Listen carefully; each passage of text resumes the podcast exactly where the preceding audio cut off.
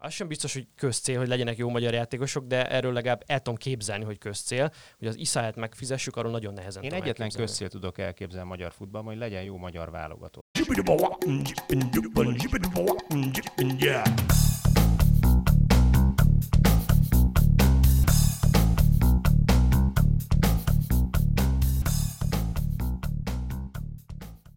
Sziasztok, ez itt az Itzer, a 24.hu pénteki focis podcastja.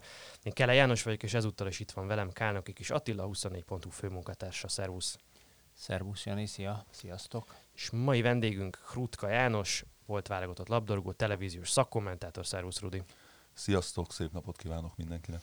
No, szerintem haladjunk időrendben, és beszéljünk az előző hét focis híreivel, vagy híreiről, úgyhogy a most a időben a legrégebbivel kezdjük. Hétfő este hirdették ki a France Football aranylabdájának 2019-es győztesét, illetve helyezettjeit, és hát kisebb meglepetése, talán mondhatjuk ide, Lionel Messi bizonyult a legjobbnak az újságírók, vagy szakírók, szövetségkapitányok, játékosok szavazatai alapján. Hatodszor nyerte meg ezt az elismerést, ugye ezzel megelőzte az örök langlistán Cristiano Ronaldot. Egyébként legutóbb 2015-ben kapott aranylabdát Messi, úgyhogy most egy viszonylag rosszabb időszakot tudott lezárni. A nagy vesztes pedig a sajtó szerint, a szurkolók szerint Virgil van Dijk lett a Liverpool holland védője, aki ugye a Premier League-en kívül majdnem minden fontos sorozatban ugye megnyert, vagy döntőt játszott, mint például a Nemzetek Ligájában a hollandokkal, de így is elképesztően kicsi pontkülönbséggel csak a második lett végül. Az lenne a kérdésem hozzátok, hogy ha ti szavazhattatok volna, hogy Magyarországról Vince András a Nemzeti Sportlabdarúgó rovatvezetője szavazott ebben a versenyben, ha ti szavazhattatok volna, nálatok hogy nézett volna ki az első három helyezett? Visszakérdezhetek gyorsan így a, a legelején. Azt mondod, hogy Messinél, hogy lezárt egy kisebb, rosszabb szakasz. Messinél van olyan, hogy rosszabb szakasz? Pláne, hogyha a tavalyi évét nézzük. Igen, hát, hogyha a számokat nézzük, akkor ugye nem nagyon volt, vagy ez a szakasz sem volt sokkal rosszabb, talán egy-kettőt ki. Meg, meg ami nála a rosszabb szakasz, az ugye másnál olyan, ami életében egyszer-kétszer sikerült, tehát ez az egy egész feletti gól plusz gól passz átlag per meccs, ugye. Azt hiszem, hogy 18 éves kora óta, vagy 19 éves kora óta ezt minden szezonban hozza, ami döbbenetes. De hát ugye 2015-ben nyert legutóbb, akkor ugye volt bajnokok liga egy győztes a Barcelona utoljára és ugye azóta szerintem csapatszinten meg egyénileg sem alakultak úgy a díjak, ahogy azt ő várta. Nyilván a mérce teljesen másút van nála, mint, mint egy hétköznapi Ezt mondani, hogyha azt veszük alapul, igen, hogy nála a mérce az, hogy neki minden évben aranylabdát kell nyerni, akkor valóban nem ő nyerte az elmúlt években, de ettől függetlenül szerintem nagyon sokat beszélgettünk tavaly is arról, hogy persze már mindenki szeretett volna egy új arcot látni, Modric személyében alátámasztottnak is látták a válogatott eredményei, klubcsapatának az eredményei alapján, de ez mégis egy egyéni díj, hogyha tavaly is azt vettük volna, hogy valóban ki volt a legjobb játékos, akkor azért nagyon sokan vitatkoztak ezzel a, a, döntéssel. És uh, ugye tavaly is azért uh, a statisztikák alapján, amit Messi uh, nyújtott, vagy bocsánat ebben az évben, azért azt nehéz überelni, még akkor is, ha mindenkinek a szíve nyilvánvalóan sokkal inkább Van felé húzott, mert mégiscsak ugye bajnokok ligáját nyert hosszú idő után, megvoltak azok az eredmények, amelyek őt mindenki fölé emelhetik, nem tudták kicselezni hónapokig, talán években is beszélhetünk erről, szóval nagyon jó teljesítmény nyújtott, de mégse lehet összehasonlítani messzivel. És pont ugye szerintem már egy nagyon jó példa volt a hétvégi rangadó, ugye az Atletico Madrid ellen, pont a díjátadó előtti napon, amikor azért megmutatta, hogy miért is beszélünk mindenről. Ügyesen kikerült el a kérdés, mert nem válaszoltál rá, hogy te De kire ez, szavaz... ez az első három helyezett, akire szavaztál volna? Messi mindenféleképpen. Én úgy gondolom, hogy, a, hogy a Ronaldo ugye behozták harmadik helyre, de az elmúlt időszakban erről az évről beszélünk, ugye az idei bajnokságról, azért nem nyújt olyan teljesítményt, ami mondjuk nálam őt a harmadik helyre hozta volna, sokkal inkább mondjuk Mané, aki szerintem az elmúlt időszakban vállára vette az amúgy sem gyenge és rettentő jó játékosokkal rendelkező Liverpoolt, és abban a közegben is még kiemelkedőt tud nyújtani hétről hétre. Szóval Ronaldónak ez már nem olyan éve, én, én azt mondjuk vallom is, hogy nem annyira feltétlen az ő hibájából, a korából, hanem Szárinak a taktikája szerintem nem uh-huh. feltétlen a fekszik jelen pillanatban neki. Nálam az 1-2 az teljesen rendben van, így a harmadik helyre én is Manét tettem volna. Viszont én visszakérdezek lehet-e más mércét támasztani labdarúgó és labdarúgó közé? Lehet-e azért más aranylabdás, mert unjuk már, hogy mindig ő a legjobb, mert egyébként ő a legjobb? Hát szerintem nem, hogy lehet, hanem hogy ez valahol természetes, hogy a labdarúgást azért a legtöbb ember érzelmeken és narratívákon keresztül közelíti meg, vagy így kapja az arcába általában a sajtó közvetítés, ami szintén narratívákat épít. Ugye most beszélhetnénk egy csomó ilyen városi legendáról, amik elterjedtek, hogy a futballban igazak, aztán a tényeknek a próbáját azt nagyon nehezen állják ki. Mindig azt szoktam mondani, hogy ugye Angliában a Fergie Time kifejezést használják azóta is a hosszabbításban rugott gólokra, még ugye a Manchester United kapcsán mindig előkerül az until we score, tehát hogy addig hosszabbít a bíró, amíg nem rugunk gólt a Premier League érában, és akkor zárjuk le ezt a statisztikát a Ferguson éra végével egyébként, 2013-mal, abban a periódusban a legtöbb gólt a 90. percet követően a meccseken a Liverpool szerezte, nem a Manchester United, úgyhogy a, a, tehát a narratíva mégsem ez a valóságban. Ez kicsit messzi kapcsán is ilyen, hogy egyszerűen annyira jól játszik, olyan hosszú ideje és olyan számokat produkál, amiket az észlelésünk, vagy a normalitásunk nem igazán tud már földolgozni, és valahol azt elhelyeztük egy 5-6-7-8 évvel ezelőtt, hogy jó, Messi ezt tudja. Ez a természetes. Ez a természetes tőle, és egészen Mit más... kéne csináljon akkor, hogy, hogy hogy ne legyen természetes, ő legyen az aranylabdás. Valóban, ó, föl 100 gólt kellene rúgjon egy, egy... Hát ugye volt olyan év, amikor azt naptárében, amikor 90-et rugott, ugye, aztán ez a 2012-es, vagy ha jól emlékszem, és ugye akkor is azzal indokolták, hogy hát ezért kapta az aranylabdát, mert rengeteg gólt rugott. Ugye mindig bejön az az érv, hogy akkor erre meg ugye az aranycipőt osztják, tehát hogy ö, én azt mondom, hogy az aranycipőt csak erre osztják, de hogy a gólokat kivenni az aranylabdából, az elég furcsa lenne, hogy Na ezt jó, nem de ha nézzük. ezt hozzáveszünk azt, bocsánat, hogy például ugye az idei évben, a tavalyi szezon ugye az nyáron e, zárult, az egy dolog, hogy e, rugott a bajnok ligájában és a bajnokságban 48 gólt, amire még mondhatjuk is, hogy igen, hát erre osztják ki a legjobb góllövőnek járó díjakat, viszont adott mellette 18 gólpaszt is, és hát egy személyben azért évek óta viszi a hátán a Barcelonát, kiegészítve természetesen a többi fantasztikus játékossal, de mégis bármilyen edzőt megkérdeznek, hogy ki fogja nyerni például a bajnokligát, ugye Guardiola egyből rávágja, hogy oké, okay, hát melyik csapatban játszik Messi.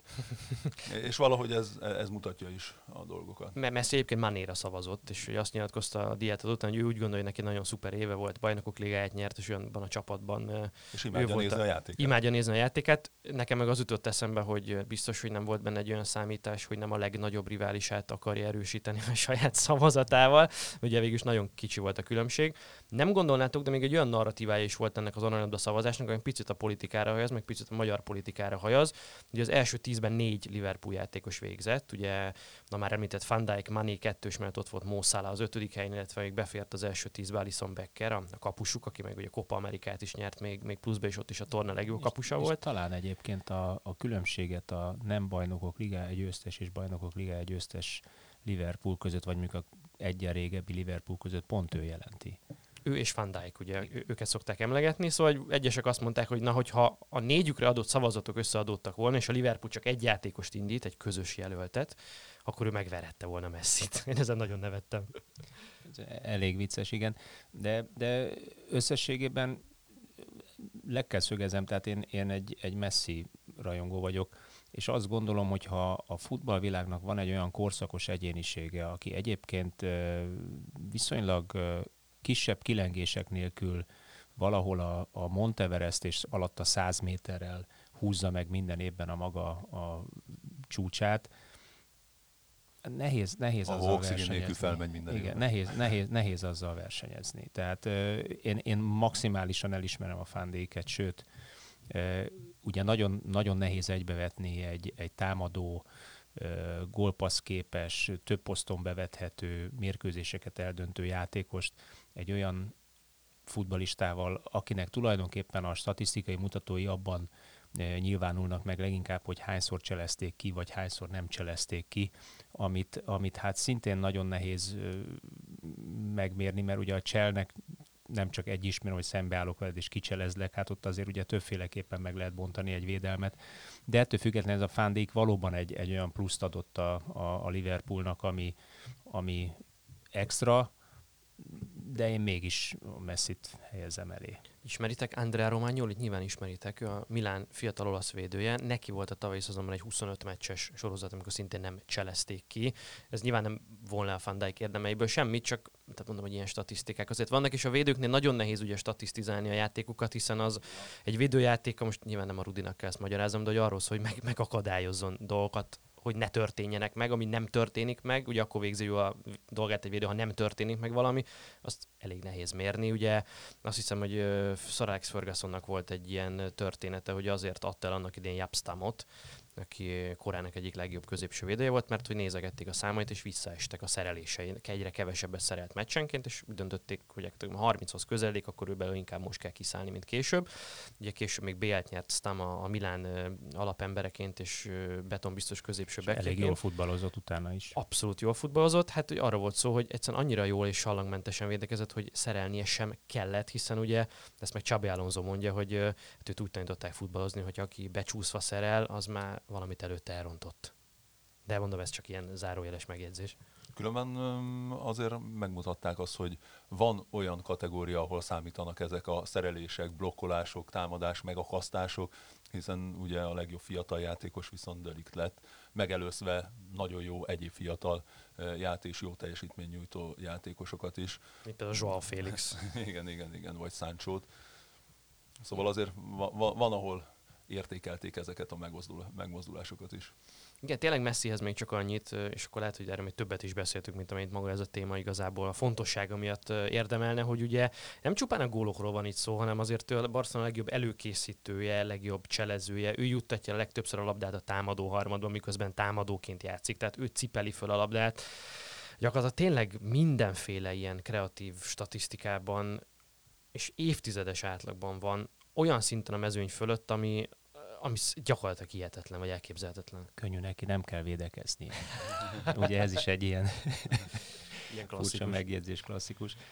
Um, igen, én, én nekem még egy, egy gondolat jutott eszembe, amivel védem a saját döntésemet, vagy megmagyarázom a saját döntésemet, hogy miért Messi, miért nem Fandik.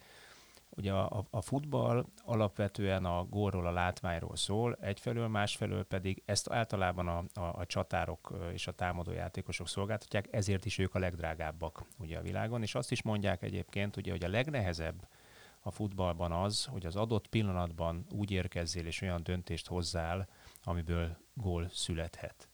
A másik ugye pedig, amit szintén egy ilyen általános futballszakzsargon, a, a, a, a játékot elrontani, mindig könnyebb, mint egyébként megszervezni és gólt elérni. Kivéve, ha Messi jön szembe veled, Kivéve, nem olyan egyszerű jön, Igen, igen.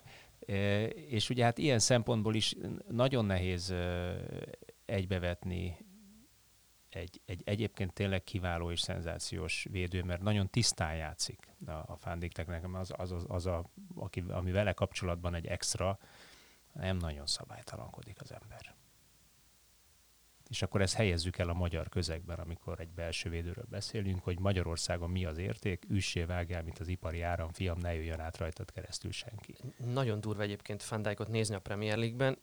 Én azért azért elég sok jó védőt lehetett ott már látni, és talán mondtam olyat is, vagy írtam valójat is, hogy azért Fandijk nagyon jól játszott idén, nagyon domináns volt a védekezésben, vagy a védelemben, de hogy azért ilyenfajta dominanciát koruk legnagyobb középső hátvédei annak idején, mint például Rio Ferdinand, a Nemanja Vidic, a Nesta, a Cannavaro azért ilyet tudtak csinálni.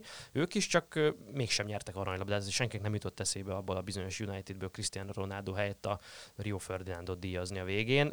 Nyilván ennek is megvan a, a maga oka persze, de én de egyik őket, tehát sem a Ferdinand, sem a Terry, sem a Vidic kapcsán nem éreztem azt, amit a Van látok, hogy tőle a liga legjobb támadó is tartanak. Tehát egyszerűen én azt látom, amikor rávezetik a labdát, egyszerűen valahogy az érződik, és ezt nyilván nem lehet lemérni, de hogy mint hogyha egy önbizalombeli különbség lenne a kettő között. Tehát, hogy a támadók nem hiszik el, hogy át tudnak menni a fandáikon, a fandák meg elhiszi, hogy biztos, hogy akárkit le tud szerelni ebben a bajnokságban, és ez vagy annyira látványosan kijön, és tényleg az a jó szó, hogy ő dominálja azt a területet, ahol ő játszik a pályán.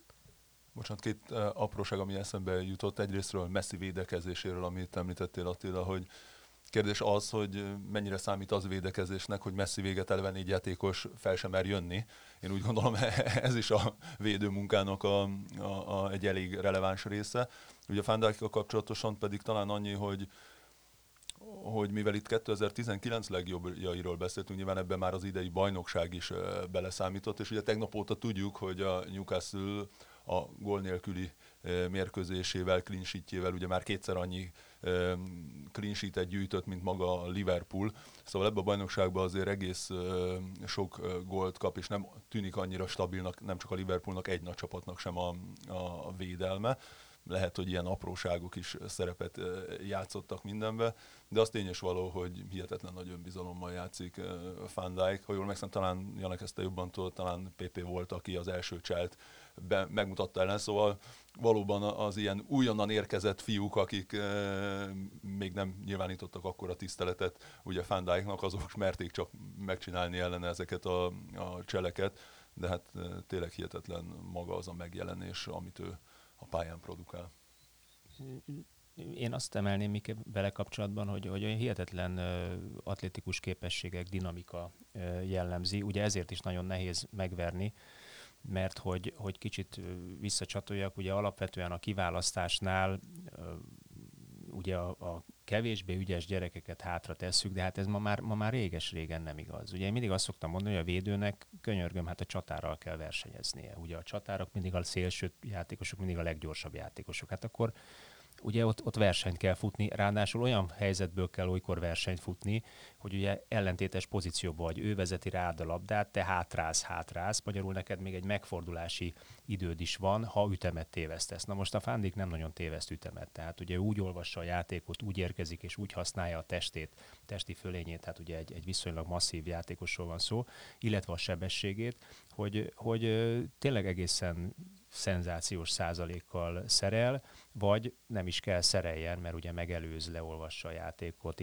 interception hajt végre, labdát szed föl, lenyűgöző a játéka, és egyébként az a hetes pont, amivel alul maradt a, a messzivel szemben, ezt azért aláhúzom, hetes, hetes pont, nem tudom, hogy összes, össze, nem néztem meg, de, de nem tudom, hogy valaha volt-e ilyen, ilyen szoros verseny két játékos Talán között. A, igen, Ez két... egy elismerés neki, igen. bár sovány vigasz, második vagy fiam hét ponttal, ilyen még nem volt, de, de akkor is egy, egy elismerés. Igen, talán 2003-4 körül voltak ilyen nagyon szoros aranylabdák, ugye amikor Shevchenko nyert, aztán Nedved nyert, és Henri, Raul voltak a lemaradók abban az időszakban, akkor volt elég kicsi a, a pontkülönbség a játékosok között. Ugye Fandek kapcsán az is érdekes, hogy, hogy azért ő a holland képzési rendszerben nekem volt ennyi legyenes az útja fölfelé. Ugye nem az volt, hogy Ajax Akadémia, PSV Akadémia, 17-8 évesen már éredivízi játékos vagyok, és megyek ki külföldre, és aztán viszonylag egyrészt későn éred be, azért ő nem annyira fiatal. Ugye kettő évvel ezelőtt vásárolta meg a Liverpool, tehát ugye akkor egyébként óriási felháborodást váltott ki, hogy úristen egy védőért 75 millió fontot kifizetni, hát azért akármilyen jó, hát azért mégiscsak egy védője nem fizettünk ennyit. Ugye ezek és már igazoltuk is, hogy kiért fizetnek nagy pénzt, és miért fizetnek nagy pénzt igen. a támadókért. Igen, igen, tehát hogy, és azt gondolom most már senki nem gondolja, hogy nem szolgálta meg ezt az árát. Ugye, hogy azt hiszem, hogy elő, eleintő talán támadóbb poszton is használták Hollandiában, tehát nem is nagyon találták az ő igazi helyét a pályán, és ugye a Willem Tve, illetve a Groningen csapatában játszott ő Hollandiában, és aztán onnan került Skóciában, Skóciában a Southamptonba, és úgy a Liverpoolba, szóval szépen megmászta a rang lépcsőt, vagy a ranglétrát, és, és gyakorlatilag én azt gondolom, hogy ezzel elért a pályafutása csúcsára most van magasabb, jó lehet VB-t nyerni. VB-t, EB-t, igen, igen most a hollandok ezen dolgoznak. De klub szinten azért, azért a bajnokok ligája győzelem egy elég, elég szép csúcs. Én azt gondolom, hogyha most 30 év majdnem 30 évet, sőt ugye, hogyha jövőre lesz a bajnokoltás, az 30 év lesz pontosan, a Liverpool megnyeri ezt a bajnoki címet, ami most nagyon-nagyon nekiáll. Én azt gondolom, hogy ha sportszakmailag nem is, de eufória tekintetében, meg szurkolói érzelmek tekintetében az egy még nagyobb győzelem lesz, és akik annak a Liverpooli bajnok csapatnak a tagjai lesznek, vagy lehetnek, azok hát kipipálnak egy nagy élményt. Kicsit vastagabb betűvel kerülnek be a históriás könyvbe. Azt hozzáveszünk azt is, hogy még a válogatott siker is, hogyha már ezen dolgoznak, hozzájöhet, akkor lehet, hogy a jövő évi szavazást ezt kicsit megkönnyíti majd hogyha ennek nyilván részese lesz minden fronton Fandai. Igen, Messi majd kampányon Money mellett jövőre is. Na, de menjünk tovább egy kicsit a magyar események felé. Ugye Magyar Kupa fordulót rendeztek hét közben, a 16 jutásért játszottak a csapatok, és azért akadt jó néhány meglepő eredmény. Most nem feltétlenül arra gondolok, hogy a Kemenes Szabolcs harmadik kerületi tévéhelye kiütötte a vasast, mert én azt mondjuk előre gondoltam, vagy legalábbis éltem a gyanúperrel, de, de mondjuk a Ferencváros buktája az biztos, hogy ilyen, és ugye mellettük megszenvedett a, a Fehérvár is, de menjünk szerintem sorba, és foglalkozunk ezt a Fradival, akik ugye Békés Csabán égtek meg, nyilván B csapattal, vagy kicsit tehát nem azzal a csapattal, amelyik mondjuk az Európa Ligában játszanak, de azért ebben a csapatban is volt egy Szignyevics, volt egy Varga Roland, volt egy Civics, olyan játékosok, amilyenek a vihar sarokban nincsenek. Ott, med, ott pedig hát tíz darab fiatal a saját nevelésű játékos, de ezt Attila jobban tudja nálam, szóval a hétvége meglepetése a vihar sarokban született, vagy a hét, hét meglepetése. Kétségtelen tény, ugye annyi kiegészítéssel kell élni, hogy azért a Ferencváros 89 percig ember hátrányban játszott, és egyébként ember hátrányban is dominálta a mérkőzést, rengeteg helyzete volt, és ugye a másik kulcsszám, már azt kell mondjam, kulcsszám a héten Uram János 16 darab védése, ami tényleg egészen elképesztő egy, egy mérkőzésen, és ugye ez is jelzi azt, hogy, hogy azért tíz ember ide, tíz ember oda, a Ferencváros uralta a találkozót, ellenben nem tudtak gólt lőni semmilyen szituációból. Hogy ennek mi az oka, ezt majd biztos Rebrov edző elmondja. Ahogy, ahogy én azt is látom, hogy ugye ő az, a, ő az a szakember, aki viszonylag kevés helyen változtat, úgy a bajnokik, mint pedig a, a, a nemzetközi kupa mérkőzéseken, és amikor egyébként nagyobb, nagyobbat húz, nagyobb változtatásra szállja el magát, akkor volt már olyan, hasonlóan ugye egy, egy felcsút elleni mérkőzésen, amikor eléggé elkezdett dadogni a, a, a gépezet. És ennek szerintem tök egyszerű oka van. Ugye azok a játékosok, akik kevesebb ö, mérkőzést kapnak, azok egyrészt hidegebbek, másrészt pedig nem tudnak olyan gyorsan úgy beilleszkedni a, a csapatjátékba, nem úgy, nem úgy működik a csapat gépezete. És, és hát ez, ez, ez egy ilyen klubnál, vagy ilyen pénztárcájú, költségvetésű játékos állományú klubnál is érezheti hatását, ilyen egyszerű a történet. Az, hogy most ez épp a Békés Csabánál és a Magyar Kupa legjobb 32 csapata között a 16 közé jutásért bukott ki, hát van ilyen. Jani? van ilyen? Hát nem tudom, nekem pont az jutott eszembe az a példa, amit előbb mondtál Fandajkkal kapcsolatosan, hogy hát 7 pont, nagyon jó voltál fiam, de második helyre futottál be, csak 7 ponttal, semmi gond nincsen. Nyilván ennek ő annyira ö, nem örül. És ugye a Fradival kapcsolatosan is azt mondtad, hogy hát igen, végig támadták a meccset, de hát mégis kikaptak 2 0 attól a Békés Csabától, amely a, amely a másodosztály tizedik helyén áll. Igaz, az elmúlt időszakban azért egy jobb teljesítmény nyújtanak, hiszen az elmúlt egy hónapban nem találtak le győzőre a másodosztályban, sem ugye november 6-a óta, de ez mégsem az a szint, mint a, a Ferencváros, és, és nem is lehet összehasonlítani. Én úgy érzem, úgy gondolom, hogy az teljesen mindegy, hogy a Fradi 11 emberrel játszik, 10-zel, 9-el, egy ilyen mérkőzés neki ettől függetlenül meg kell tudnia nyerni. És volt már az elmúlt időszakban is ilyen, pont Rebrov panaszkodott arra, hogy egyszer-kétszer, amikor ő lehetőséget ad azoknak a játékosoknak, akik nem kaptak korábban megfelelő mennyiségű bizonyítási lehetőséget, ők nem használják ezeket ki, és, és kifejezetten rossz teljesítményt nyújtanak. Nyilván nem láttam a, a mérkőzést, mert uh, ugye mi is közvetítettünk, ugye, és a Spiller tv volt angol forduló, de, de láttam például megint szerető Christopher nevét a, a csapatban, és ugye nekem pont az ő személye az, aki, aki mindig nem a jó vagy rossz játék kapcsán kérdéseket vet fel, hanem, hanem nyilván így az ember lelkinek egy picit mindig ilyen, ilyen negatív impulzust ad, hogy volt egy tehetséges fiatal, aki kint játszott, megkapta a lehetőséget olyan környezetbe, ahol azért nagyon kevesen jutnak ki, és mégis hazacsábítják, hazajön, elkerül másodosztályba, játszik ott egy picit, játszik a fiatalok között picit, elhúzzák az óra előtt a mézes madzagot, kap néha bizonyítási lehetőséget, és hát mégis ott tartunk, hogy egy másodosztályú, másodosztály tizedik helyén álló ö, csapat ellen nem tudnak bizonyítani, és nem tud ő sem bizonyítani. Igen, az jutott eszembe, hogy itt nyilván nem tragédia a Fradi kapcsán a magyar kupa kiesés, bár nyilván mindig a kupa győzelem valószínűleg a cél, akár csak a múltból, akár csak a jelenlegi anyagi erőforrásokból kiindulva. De amiatt lehet az igazán érdekes. Azért azt szerintem mondjuk kéne arra, ugyanek azért egy Békés Csaba ellen egy 20 milliós játékos kerettel rendelkező Ferencvárosnak tragédia a kiesés. Jó, én aláírom. Én, én, én, én így, így érzem, szóval szerintem egy Békés Csaba ellen nem lehet kiesni akármilyen összeállításba, bocsánat érte. Én elszaladnék a Szigetországba, ott viszonylag gyakran fordul elő, hogy, hogy másod, harmadosztályú, nem, hogy másod, harmadosztályú, meg negyedosztályú csapatok uh, szaladnak el nyolc közé, négy közé, és ugye komoly, komoly skalpokat gyűjtenek e közben. Most összehasonlítjuk a Championship-et és a Premier nem, nem, a, a, közötti én, különbséget? Én az osztály, osztálykülönbségeket, osztálykülönbségeket hasonlítom Békés össze. Csaba a viharsarok Cardiffja. És, és azt, azt, hogy, azt hogy, hogy itt egy mérkőzés van, egy meccsen minden eldőlhet. Egy, egy gondolatot egyébként én, én áldoznék mindenképpen arra, hogy, hogy ugye ennek a Békés Csabának az a Schindler Szabolcsa a, az egyzője, aki amúgy hosszú éveken keresztül a Vasassakkad Kubala Akadémiánál utánpótlás egyzőként kezdte a pályafutását. U19-es csapattal volt bajnok magasan, nagyon magasan, tehát tök, tök simán nyerték a bajnokságot, mert egy kis kitérő után kötött ki e, Békés Csabán, ahol az látszik, hogy ezt, a, ezt az utánpótlásban gondolkodó attitűdöt teljes mértékben magával vitte. Ezen a mérkőzésen nyolc ö, saját nevelésű labdarúgó volt, köztük két 2001-es, egy 2000-es e, születésű, ami egyébként az ő sikerüknek a, a mértékét szerintem még növeli.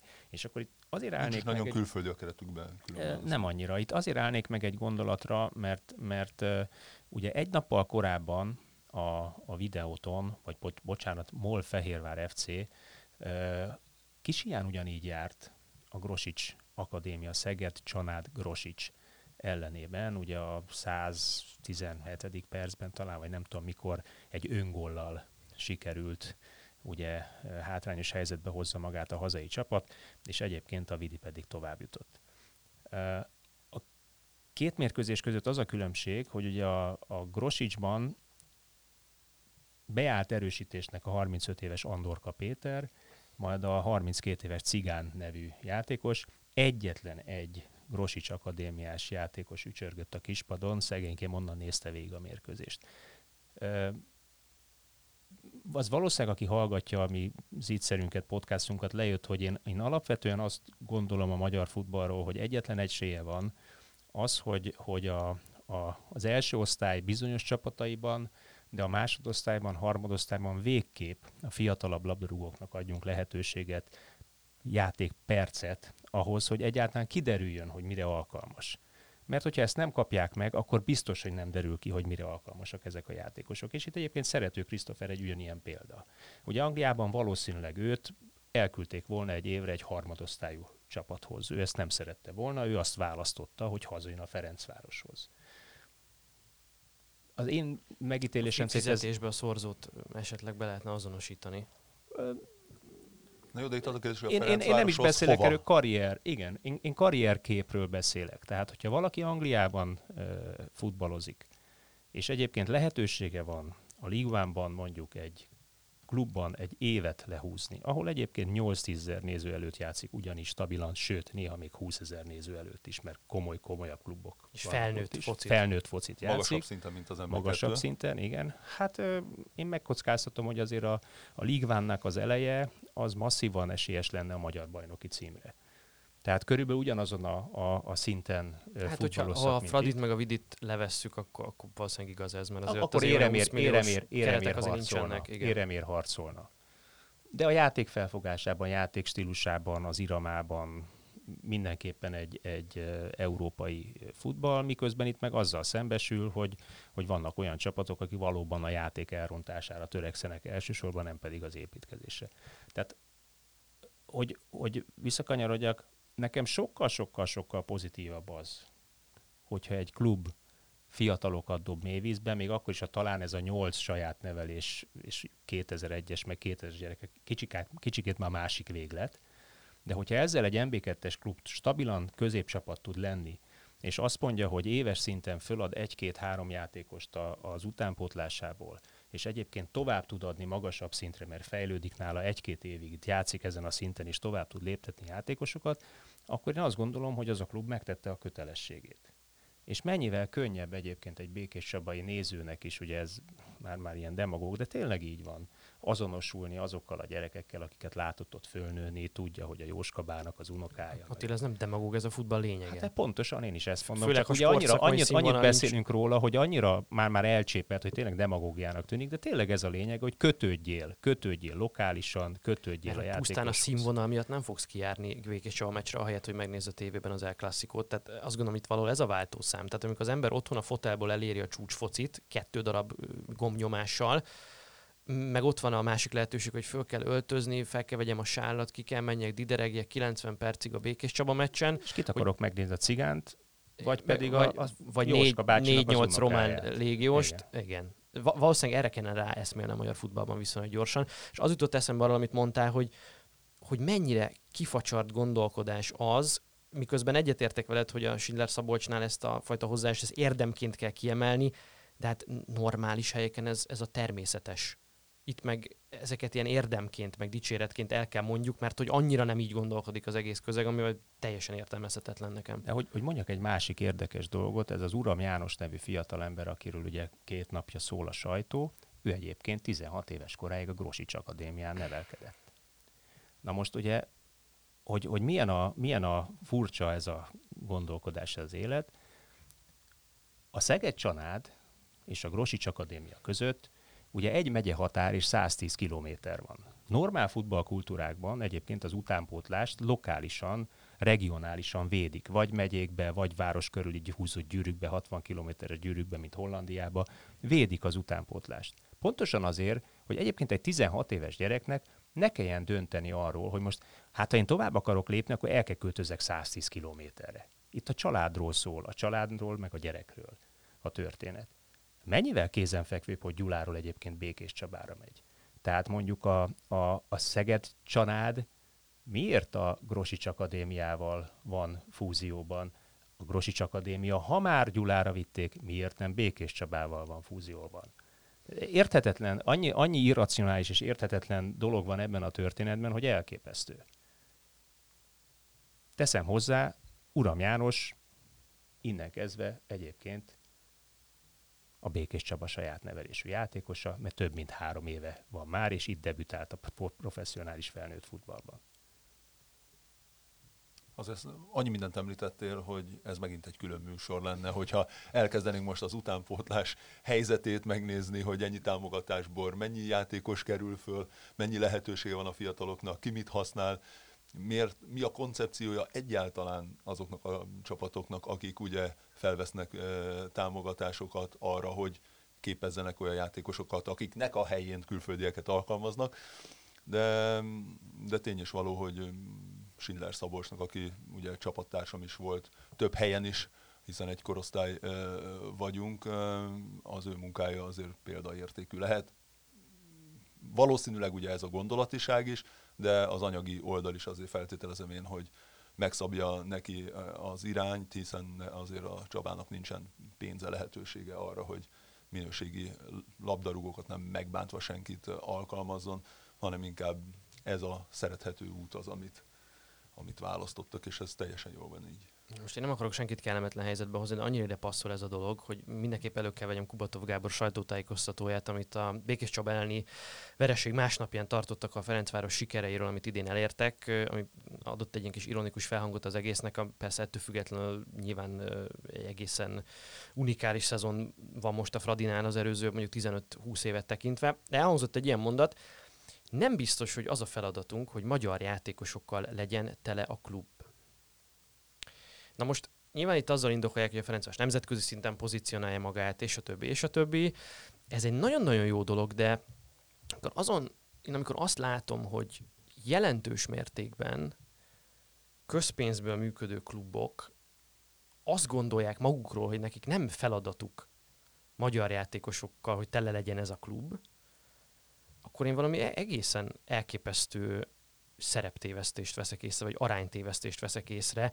Hát ezek a klubok azt gondolják, hogy ők arra kapják ezt a rengeteg hátszelet nevezzük így, hogy vegyenek belőle drága brazil játékosokat, és aztán nem tudom, bemenjenek az Európa Ligában a legjobb 32 közül, egy kiváló eredmény, de könyörgöm, tehát ettől jobb lesz a magyar futball, hogy az Iszáel rúg két gólt valakinek a, nem tudom, a 32 között, vagy Szóval, tehát, hogy ha már azt is eltagadjuk, hogy ez feladatunk és célunk, akkor itt megint a sem, semmibe haladunk. Tehát, hogy el, el lehet, lehet venni még drágább játékos. Tehát akkor tegyünk bele még több pénzt az államot, és akkor ne Iszáelt vegyük meg, hanem vegyünk meg a francia bajnokságból valakit, vagy az olaszból valakit. Ha az sem elég, akkor vegyünk még drágábbat, és akkor meg is lehet nyerni a nem tudom melyik, lesz majd ez a lőtéri kutyakupa itt a konferencia liga. Azt meg is lehet nyerni esetleg, ha kicsit még drágább játékost veszünk. Csak minek? Ez annyi mindent vonz ez a terület is magához, hogy hogy ehhez is sok műsor kellene szerintem, hogyha a legvégét nézzük azt, hogy és nagyon messziről induljak, hogy mindenki hatalmas reményekkel áll megint mondjuk a válogatottnak a selejtező mérkőzései előtt, és megnézzük azt, hogy kikre lehet számítani, hány válogatott játékos van, hiszen ez mind-mind gyűrűzik odáig, hogy, hogy kikre lehet számítani majd egy-két év múlva, ki, kik azok, akikből táplálkozhat a, a magyar futball, akkor valószínűleg ez egy hatalmas nagy tévút, hiszen a légiósoknak ugye az évek óta megállás nélkül emelkedő száma ugye oda vezet, és ezáltal a magyar játékosok előtt csökkenő lehetőségek és munkahelyek száma oda vezet, hogy egyre kevesebb játékos, egyre kevesebb minőségi játékos kerül ki a magyar labdarúgásból, amely aztán teljesen hosszú évekre elveszti, és, és meg sem adja a lehetőséget a magyar szurkolóknak arra, hogy egy kicsit reménykedjenek. És képzeljük már el azt a helyzetet, hogy kiáll a PSV Eindhoven, vagy az Ajax elnöke a sajtó elé, és azt mondja, hogy nekik nem feladatuk holland játékosokat nevelni. Különben a Barcelona jutott eszembe, bocsánat, egy szó erejéig, azért rendszeresen jártam, járok ugye Spanyolországba, és hát azért azt nem kell ecsetelni, hogy milyen utánpótlás munka folyik a Barcelonánál, mennyire szem előtt tartják azt, hogy persze megvan nekünk, nekünk Suárezünk, Messing, Griezmannunk, de azért ott kell minden évben legyen egy nagyon masszív utánpótlás és felkerülő Igen. játékos. Arról nem is beszélve, hogy nagyobb nemzetközi trófea igény és nyomás és nemzetközi nem tudom micsoda elvárások, hogy a Real Madridnál nagyobb bak nem nagyon léteznek máshol, tehát ott van talán a legnagyobb ilyen. És lehet, hogy a Real Madrid nem arról híres, ugye, hogy a tele lenne saját nevelősű játékosokkal, ugye megint az aránytévesztés, tehát itt a világ futball legnagyobb brandjéről van szó, tehát a Ferencváros azért bármennyire is nagy brand, az lehet, hogy nem ilyen gondolatiság mellett kellene, hogy gondolja magára. Tehát ott, ott mondjuk ez a fajta elvárás, meg, meg nyomás, az nem tudom, 5-6-7-8-10 ezer szinten magasabban van. Viszont a spanyol bajnokság tele van Real Madrid nevelésű játékossal, tehát miközben a Real Madridba egy-kettő és tényleg csak a krém krémje juthat el, hiszen ez a filozófia, mert a világ legjobbjai gyűjtik össze, azért az utánpótlás nevelő munka olyan szintű, hogy ugye a La Ligát amúgy ellátják játékosokkal bármikor. Ugyanez a Barcelonára is egyre inkább igaz egyébként. Mindezzel egyetértve egyébként annyit árnyalnyám a képet, hogy, hogy azt szögezzük le, a magyar labdarúgás utánpótlás nevelése nem megfelelő. Ezt mindenféle eredmények De bizonyítják. Mindenféle eredmények bizonyítják. Leginkább az, ugye, hogy hány ö, olyan labdarúgó kerül ki a bajnokságból, amelyik ugye felnőtt professzionális futballra alkalmas első osztályban, magyar első osztályban, még inkább nemzetközi szinten. Ugyanakkor ugye van egy olyan kényszere a magyar futball felemelkedésének, hogy ezt a európai koeficienst valahogy, valahogy emeljük. Ehhez nemzetközi kupákban illene pontokat gyűjtögetni. Ennek két módja van, ugye vagy olyan erős az utánpótlásod, hogy, hogy jó játékosokat tudsz fölvenni felnőtt csapatba, olyan jó játékosokat, akik egyébként képesek fordulókat menni, ad abszurdum főtáblára vinni egy-egy csapatot, vagy ha nem ilyen az utánpótlásod, akkor kénytelen vagy egyébként vásárolni játékost. Ugye a Fradi szerintem, hogy kicsit megmagyarázzam Kubatov úrnak a, a, a mondatát, attól szenved, hogy az ő utánpótlásuk valóban nem olyan, mint a Real Madridé, hogy a krém-krémjét be tudják tenni az első csapatba. De egyébként tele van a magyar bajnokság Ferencváros neveléssel, mert nincs tele Ferencváros neveléssel a magyar bajnokság. Ugyanakkor ugye azt látják, hogy, hogy a magyar futball pozitív irányba terelése véget, egy, maximum két olyan csapatunk kellene legyen, amelyik egyébként képes pontokat gyűjteni, hogy ez a szorzó vagy, vagy koeficiens ez, ez magasabb legyen. Na most ebben, ebben, ebben vergődik valahol a, a, a Ferencváros is, én azt látom, és én nem is elsősorban őket ö, ostoroznám azért, hogy most éppen hány külföldi és hány magyar, és honnan vesznek játékost, honnan vesznek játékost, hanem az összes többit, amelynek egyébként nincs közönségbázisa, nincs valós piaci alapú bevétele. Még a Fradi az egyetlen olyan, amelyik egyébként valamennyi van. Valamennyi van, tehát Jó, ugye tízezer fölötti átlagnéző dél-amerikai piacokat építenek.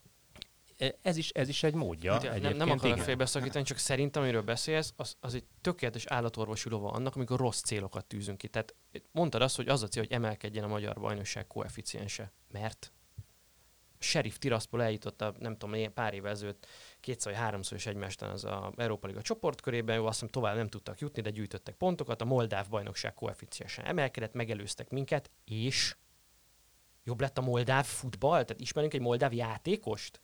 Beletett nem, egy milliárdos nem, nem valamennyi pénzt, csak, csak nyertek pár meccset, aztán most már nem teszi bele a pénzt, most nincsenek sehol. Tehát ez egy, ez egy rossz cél, ami sehova nem vezet. Ez, ez tudod, én tudom, minek a célja, vagy legalábbis sejtem, hogy minek a célja. Az annak a célja, hogy elégetünk itt rengeteg pénzt a közösből futballra most már évek hosszú sora óta, lasszóval eredmények nem nagyon születnek ebből, játékosok pláne nem születnek, valamit muszáj fölmutatni az embereknek, amivel igazolni tudjuk ezt a pénzköltést, és hát legegyszerűbben úgy lehet igazolni a pénzköltést, hogy beleteszünk annyi pénzt és annyi jó külföldi játékost, amivel legalább most már ezt a legalsó szintet, ezt az Európa Liga csoportkört, amit már luxemburgi, meg moldáv csapatok is megkarcoltak, meg három norvég, meg nem tudom, összegyűjtöttem egyszer. Na most már ezt mi is elértük gratul. És akkor ezzel alá lehet támasztani, Persze. csak ugye építünk egy házat, aminek nincs alapja, ki se ástuk az alapot, és vitatkozunk a tetőn, színén, hogy milyen cserép legyen rajta. Egy, tök igazad van, de ugye példaként mondjuk a Ludogorecet, hogy milyen klassz klub a Ludogorec, mert hogy fölépítették meg, milyen fantasztikus. A Ludogorec pont ezt a mintát követi, Dél-Amerikából vesz játékost, bulgár futball ettől nem lett jobb, ellenben ők minden évben csoportkörbe vannak már a hatodik éve. Most is ott lesznek. Ne legyen igazam. Nagyon Csak ebben nincsen, nincsen bolgár állami pénz. Ez azért elég komoly különbség. Kétségtelen tény. Tehát én azt mondom, hogy ha valamiben állami de, pénzt de, de, teszünk, van a másik út, az van a közcél, másik... és a közcél az, hogy a magyar futball jól legyen magyar játékosokkal. Igen, ez a fekete-fehér, de ez sem biztos, hogy... mi minden, mi minden fekete-fehér? Jó, az sem biztos, hogy közcél, hogy legyenek jó magyar játékosok, de erről legalább el tudom képzelni, hogy közcél, hogy az iszáját megfizessük, arról nagyon nehezen Én egyetlen közcél tudok elképzelni magyar futballban, hogy legyen jó magyar válogatott. Annak viszont nem ez a módja. Annak viszont az a módja, annak viszont az a módja, és erre akartam kitérni, hogy a lassabb lassabb építkezés és a bizonytalanabb építkezés az meg pont az, hogy egyébként húzol egy vonalat, és azt mondod, hogy utánpótlás képzés. És akkor tényleg olyan szakemberekkel, tényleg olyan kiválasztással, tényleg olyan munkával 6-8 év alatt megpróbálsz fölépíteni. Most egyébként szerintem azt nem mondom, hogy kidobtunk 8 évet, mert, mert egyébként az infrastruktúra fejlődött, de szakmai ö, változást én maximum annyiban látok, hogy a bajnokság átszervezése miatt élesebbek kicsit az utánpótlás meccsek, de a gyerekek nem tudnak jobban futballozni. Nem kapnak több felnőtt mérkőzést, és leginkább az a fő probléma, hogy az átléptetés nem működik a magyar futballban az utánpótlásból a felnőttbe. Ez a leges-leges legnagyobb problémája a magyar focinak, és itt csatolnék vissza a, az Andorka Péter cigán cseréhez. Hát mivel állt volna könyörgöm akkor betenni mondjuk két fiatal lelkes gyereket a saját nevelésből? Mondom, be akartak jutni a legjobb 16 közé a Magyar Kupában. Azt mondtad, hogy csak egy ült a kispadon. De ülhetett volna négy is akár. És minden tiszteletem Andorka Péteri, aki MB2-es gólkirály volt egyébként. De mégis. De igen, én is ebben látom különben a, a, a lényegi részét, hogy, hogy mit nevezünk sikernek, mi számít sikernek. Nálam a, a siker nyilván az, hogy hány játékost képez ki az a rendszer, amelyet ugyanakkor a másik oldalon tényleg tövig tolunk mindenféle támogatással, mindenféle hátteret megadunk neki ahhoz, hogy ezt megtegye. És megint csak a válogatottnál maradva, ugye azt megnéztem, hogy a válogatott jelenlegi keretében, legutolsó ugye Velszelni keretet nézve, kik azok a fiatal játékosok, akik az elmúlt évben válogatottak lehettek, vagy esetleg oda kerültek. Ugye a legfiatalabb még mindig Szoboszlai Dominik, aki talán a legeredményesebb, legjobb formában lévő külföldön játszó labdarúgónk, mondjuk Gulácsi Péter mellett, vagy az éppen ugye sérüléssel bajlódott Vili Orbán mellett. Arról már nem beszélek nyilván, hogyha a négy legnagyobb nevet kivesszük a magyar válogatottból, ugye Gulácsi, Szoboszlait, Salait és Orbánt, akkor az összes többi játékos értéke az 15 millió euró, ami... Na, ezt hát, pont most megnéztem, ez, ez a League One teteje. Ott azt hiszem a Sunderland 16 milliós kerettel a legjobb. Igen, és akkor néztem a többi játékosokat is, és ki, ki jön Dominik után, a 19 éves után jön 22 évesen, ugye Salai Roli, Szalai Attila lett most 21 évesen válogatott, vagy kiszámít még ide, ugye mindenki Vidát, gazdagot ide említi, de hát könyörgöm, hát 23 akiket, évesek, hát nekik már világsztároknak kellene lenni. Akiket felsoroltál, az egytől egyig nem a magyar futball neveltje, mert 16 Erről éves koruk fölött beszélni, mind, igen, mind hogy... külföldön palérozódott, mindegyik. Tehát ez a, ez a fő probléma, de hogy, hogy nincsen olyan hogy játékos, nem, aki kikerült volna nemzetközi szintet képviselni. És döbbenetes volt, amikor ugye itt ebben a műsorban is beszélgettünk itt a Montenegro elleni barátságos meccsről és újoncokról, és arról beszélgettünk, hogy a, egyébként éppen nem régiben a 29. születésnapját ünneplő Sigér Dávid, hogy ő a magyar válogatottnak mit jelentett a jövőben. És elképesztően szomorú tényleg, hogy ő hamarabb nem került oda, de, de hogy mit mond a magyar futball, amikor 28-9 éves újoncokat kell avatni a válogatottban? Na de akkor visszacsatolnék Szerető Krisztoferre. Tehát egy, egy, egy komolyabb bajnokságban, hogyha egy bajnoki címre aspiráló klub megvesz egy fiatal játékost, mert lát benne fantáziát, ellenben nem fér oda még az első csapathoz, másnap adja kölcsön egy első osztályú középcsapatnak kötelező számmal és kötelező percszámmal benne marad a fizetésében, mindenkinek jó, másnap kölcsön adja. Szerető Krisztofer mondjuk eljátszhatna hasonlítok a Paksban 30 mérkőzést ebben a bajnokságban. Szerintetek mikor járna jobban? Ha ül a kispadon, játszik néhány U19-es meccset, és beáll néha Magyar Kupa mérkőzésre, ahol amúgy meccshiányosan, uh, nyilván egy kicsit lassabb színvonalhoz szokva próbál megfelelni a, a, a feladatnak, vagy pedig rakkol és játszik 30 felnőtt mérkőzést, mondjuk két éven keresztül. És ha megüti a szintet, kiemelkedik a paksból, és azt látják, hogy apukám ez rugott 15 gólt, na akkor át fogják venni. Itt azon a feltételezéssel élte, hogy a szerető Krisztofert azért vette meg a Ferencváros, hogy felépítsen, hosszú távon az egyik sztárjátékosává tegye, majd nagy haszonért eladja külföldön, ami egy létező játékos nevelési modell. Nem ezért vették meg őt. Nem azért, mert magyar útlevele van, és ugye vannak ezek a bizonyos szabályok, hogy mennyi légiós és hogy kell a keretet kialakítani. Ez az egyetlen oka volt, amiért megvették. Ez a szomorú. az, hogy a, hogy a, hogy a többi hát ez csapat... nem kellett volna megvenni, ez föl kellett volna tolni az utánpótlásba egy gyereket, ugyanígy eljátsza ugyanezt. Én ugye ezért poénkodtam egy picit ezzel a dél-amerikai piacot építünk modellel, mert nyilván, hogyha nagy számmal lenne olyan csapat az NBA-be, akiknél megvan az a lehetőség, hogy fiatal magyar gyerekeknek adjanak bizonyításra pozíciókat, akkor ez működne.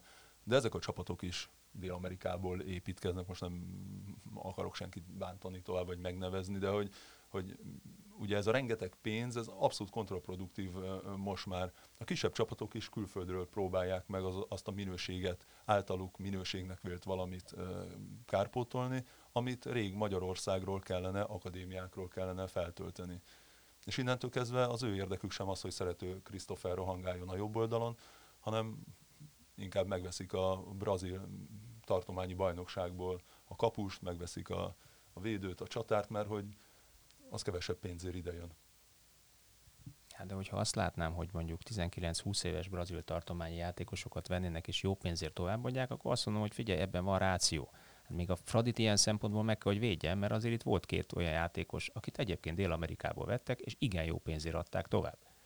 Igen, tehát, sem a Fradiról szó nyilván Igen, most tehát úgy, úgy általánosságban. Tehát mondjuk az hogy, az, hogy egyébként Kisvárdán ugye egy, egy amúgy kiváló brazil kapusvéd, hát gratulálok neki, Jó. de 30 éves fölötti játékos soha semmit nem fognak ja, tudni. Akkor sem fogadnám, hogyha ezt csinálnák. Tehát az a gond, hogy ezek ugye akkor üzleti vállalkozásként kezdenek el működni ezek a, ezek a foci csapatok, amivel semmi gond nincs egyébként, mert egy jobb helyeken de, üzleti... De nem úgy kellene működjön?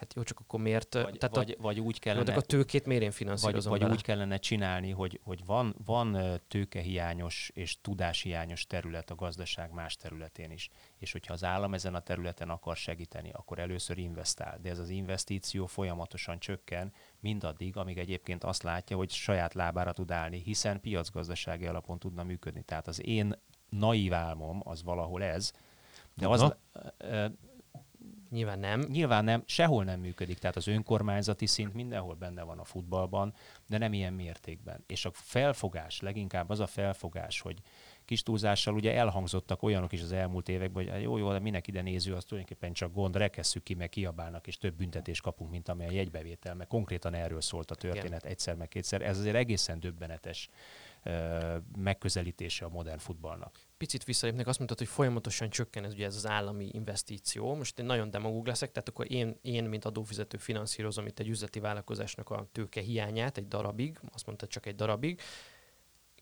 Mit kapok vissza a haszonból, amiért finanszíroztam itt a, a tőkehiányos állapotnak a megszüntetését? Tehát ugye mi adófizetők belerakjuk a tőkét, hogy legyen annyi tőkék, amivel elkezdhetik építeni a piaci alapú működésnek a lényegét.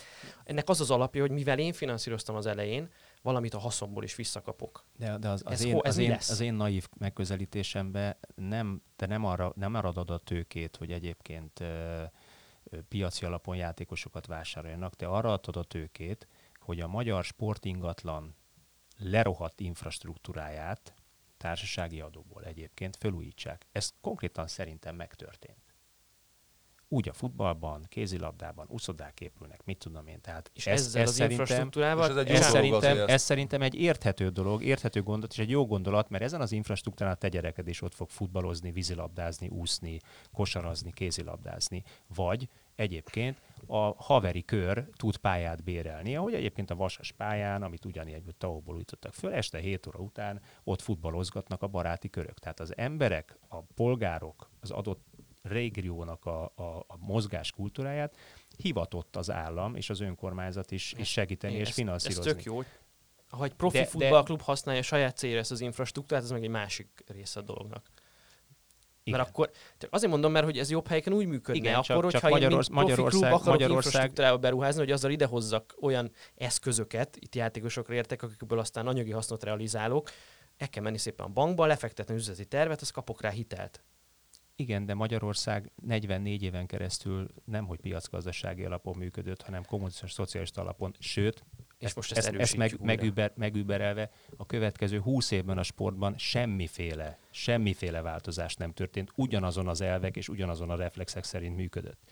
Tehát lényegében mi a kommunizmusból próbálunk átugrani, a sport kommunizmusából próbálunk átugrani a piacgazdaságba, ami egyébként nem megy egyik napra a másik. Tehát ilyen szempontból én azt el tudom fogadni, mondom még egyszer, hogy bizonyos állami segítség, bizonyos állami finanszírozás, infrastruktúra fejlesztést, ö, szellemi tőke bevitelt segíti az állam, akár az adó forintokból is, mert lehet ennek egészségügyi, gazdaságpolitikai, pedagógia, mit tudom én, mindenféle érdeke.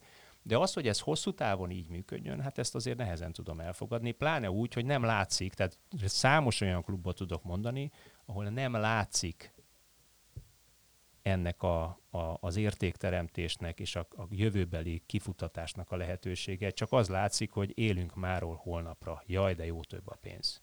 És igen, csak és azt látom, hogy erre az a válasz, hogy még több pénzt adjunk. Én örömmel adok pénzt erre, hogyha legalább, tehát ha legalább odáig eljutunk, hogy nem hazudjuk el ennek a már azt a célt is, hogy, hogy egyáltalán magyar játékos kéne. Tehát és ott tartunk, hogy, hogy így szétteszik a kezüket klubvezetők, hogy rajtuk egyáltalán miért kérik ezt számon, hogy ők magyar játékos neveljenek. És azért ez olyan szintű pofátlan képmutatás, amit én nem tudom, hogy tud megengedni magának bárki egy ilyen tíz éves periódus után. Tehát most már még ezt a, még ezt a, ezt a célt is elhazudjuk, hogy hát, hát nekünk miért kéne magyar játékos nevelni. Szóval ez, ez olyan ajtókat nyit ki, hogy és mondom, ez tényleg az, hogy hát ha valaki piaci alapú klubot akar építeni, akkor köszönjük szépen, ott a bank, le kell tenni egy fasza üzleti tervet, működnek klubok üzleti alapon, kell rá hitelt kérni, és kész. Meg lehet próbálni. Hogy mondjam, tehát ugye elég, elég érdekes, hogy a, hogy a kockázatot mindenki vállalja, ezért a, a dologért, tehát hogy bele mindenki tesz, és aztán majd, ha bejön a buli, akkor meg valaki kiveszik a végén. Én is így szeretnék vállalkozást építeni, hogy kérem szépen az egész ország vállaljon kockázatot velem együtt az elején, és aztán a végén, ha haszon lesz, akkor mindenki nagyon fog örülni, én meg még gazdag is leszek, meg örülni is fogok. Hát, megnézném, hogy ki tud így vállalkozást építeni. Most elnézést, nagyon demagóg voltam. e, igen, ebben is van igazság. Engem egyiket, ami a leginkább elszomorít, na és ez aztán mindennek a, a csimboraszója az az, amikor mondjuk a Grosics Akadémia honlapjának a bevezetőjén a következő mondatot olvasom. Az akadémiának nem az a dolga, hogy megtanítsa a játékost futballozni, hanem az, hogy foglalkoztassa a legtehetségesebbeket. Tehát pénzt Na itt, itt, itt szerintem mindenre magyarázatot kapunk, amiről, amiről beszéltünk, és ez, ez, ez, ez számomra a mélypont. Jó, köszönöm. Hát, köszönöm, hogy itt voltatok, köszönöm ezt a beszélgetést, mert uh, hát, innen folytatjuk valószínűleg, nem most hagytuk abba ezt a beszélgetést végleg. Mindig belemegyünk egy ilyen never ending mindig, mindig belemegyünk ebbe. De innen folytatjuk, és akkor hát Rudi is az alfa és omegája magyar futball problémáinak könyörgöm. Jó, ha még nem untok bennünket, akkor jövő héten is tartsatok velünk, mert jelentkezünk frisztorikkal és talán picit újabb csavarokkal ebben a történetben. Sziasztok! Sziasztok! Sziasztok!